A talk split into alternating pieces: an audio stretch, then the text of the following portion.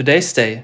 Das finden wir heute wichtig. März 1975. Anne Lund, Studentin der Wirtschaftswissenschaften und damals 22 Jahre alt, zeichnet ein Logo, das in den kommenden Jahren und Jahrzehnten dank des hohen Wiedererkennungswertes zum Symbol der Anti-Atomkraftbewegung werden wird.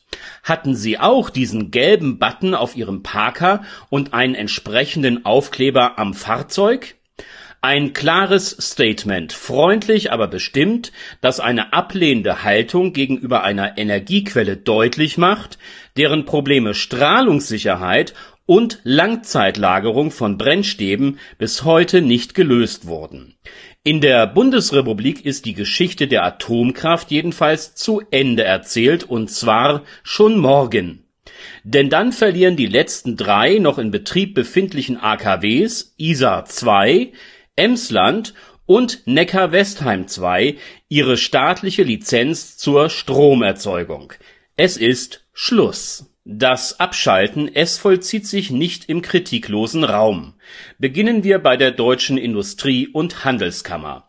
In der jetzigen Lage, man nimmt hier Bezug auf etwaige Unsicherheiten in der Versorgung, solle man nicht auf verfügbare Energiequellen verzichten Dabei sind es Sorgen über mögliche Preissteigerungen, die die DIHK vor allem im Auge hat. Aus Sicht des Verbandes ein nachvollziehbarer Einwand, hatten doch viele Unternehmen in der jüngsten Vergangenheit Probleme durch die explodierenden Kosten für Energie, und manche mittelständische Firma musste in der Folge ihren Betrieb einstellen und Konkurs anmelden als umweltbewegt zeigt sich die CDU in Person des ehemaligen Gesundheitsministers Jens Spahn. Die Kritik Kohlekraftwerke werden weiter betrieben, von denen eine erhebliche Belastung durch die ausgestoßenen Abgase ausgehe. Folglich sollte man dieser Energiequelle zunächst den Rücken zuwenden, bevor man sich von der Atomenergie trennt, die Spahn für umweltschonender hält. Dann haben wir da noch den Koalitionspartner FDP trotz des Machtwortes des Kanzlers in Sachen Ausstieg.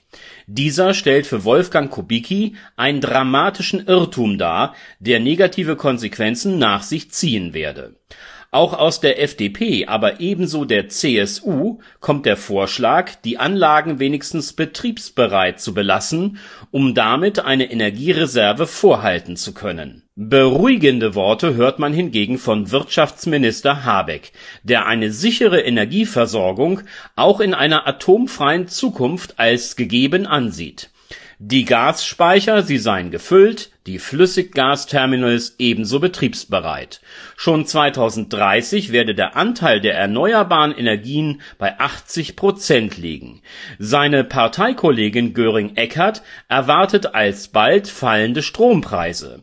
Die Energieerzeugung mit Hilfe von erneuerbaren Energieträgern sei kostengünstiger als mit Atomkraft. Wir haben uns zu einer Energiewende entschlossen in diesem Land und Atomkraft, sie wird von Experten als ungeeignet angesehen, wenn es um den Ausgleich von Spitzenlasten geht bei einem Netz, dessen Grundlast auf der Nutzung erneuerbarer Energieträger fußen soll.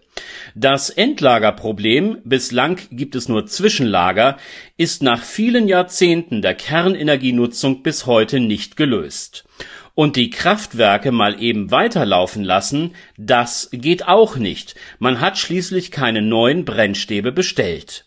Die ganze Diskussion über die Abschaltung, sie ist also nicht mehr als politisches Geräusch. Bleiben wir einfach einem einmal eingeschlagenen Weg treu, der nach jetzigem technischem Stand der vernünftigste und nachhaltigste Kurs zu sein scheint. Today's Day ein Projekt von netkiosk.digital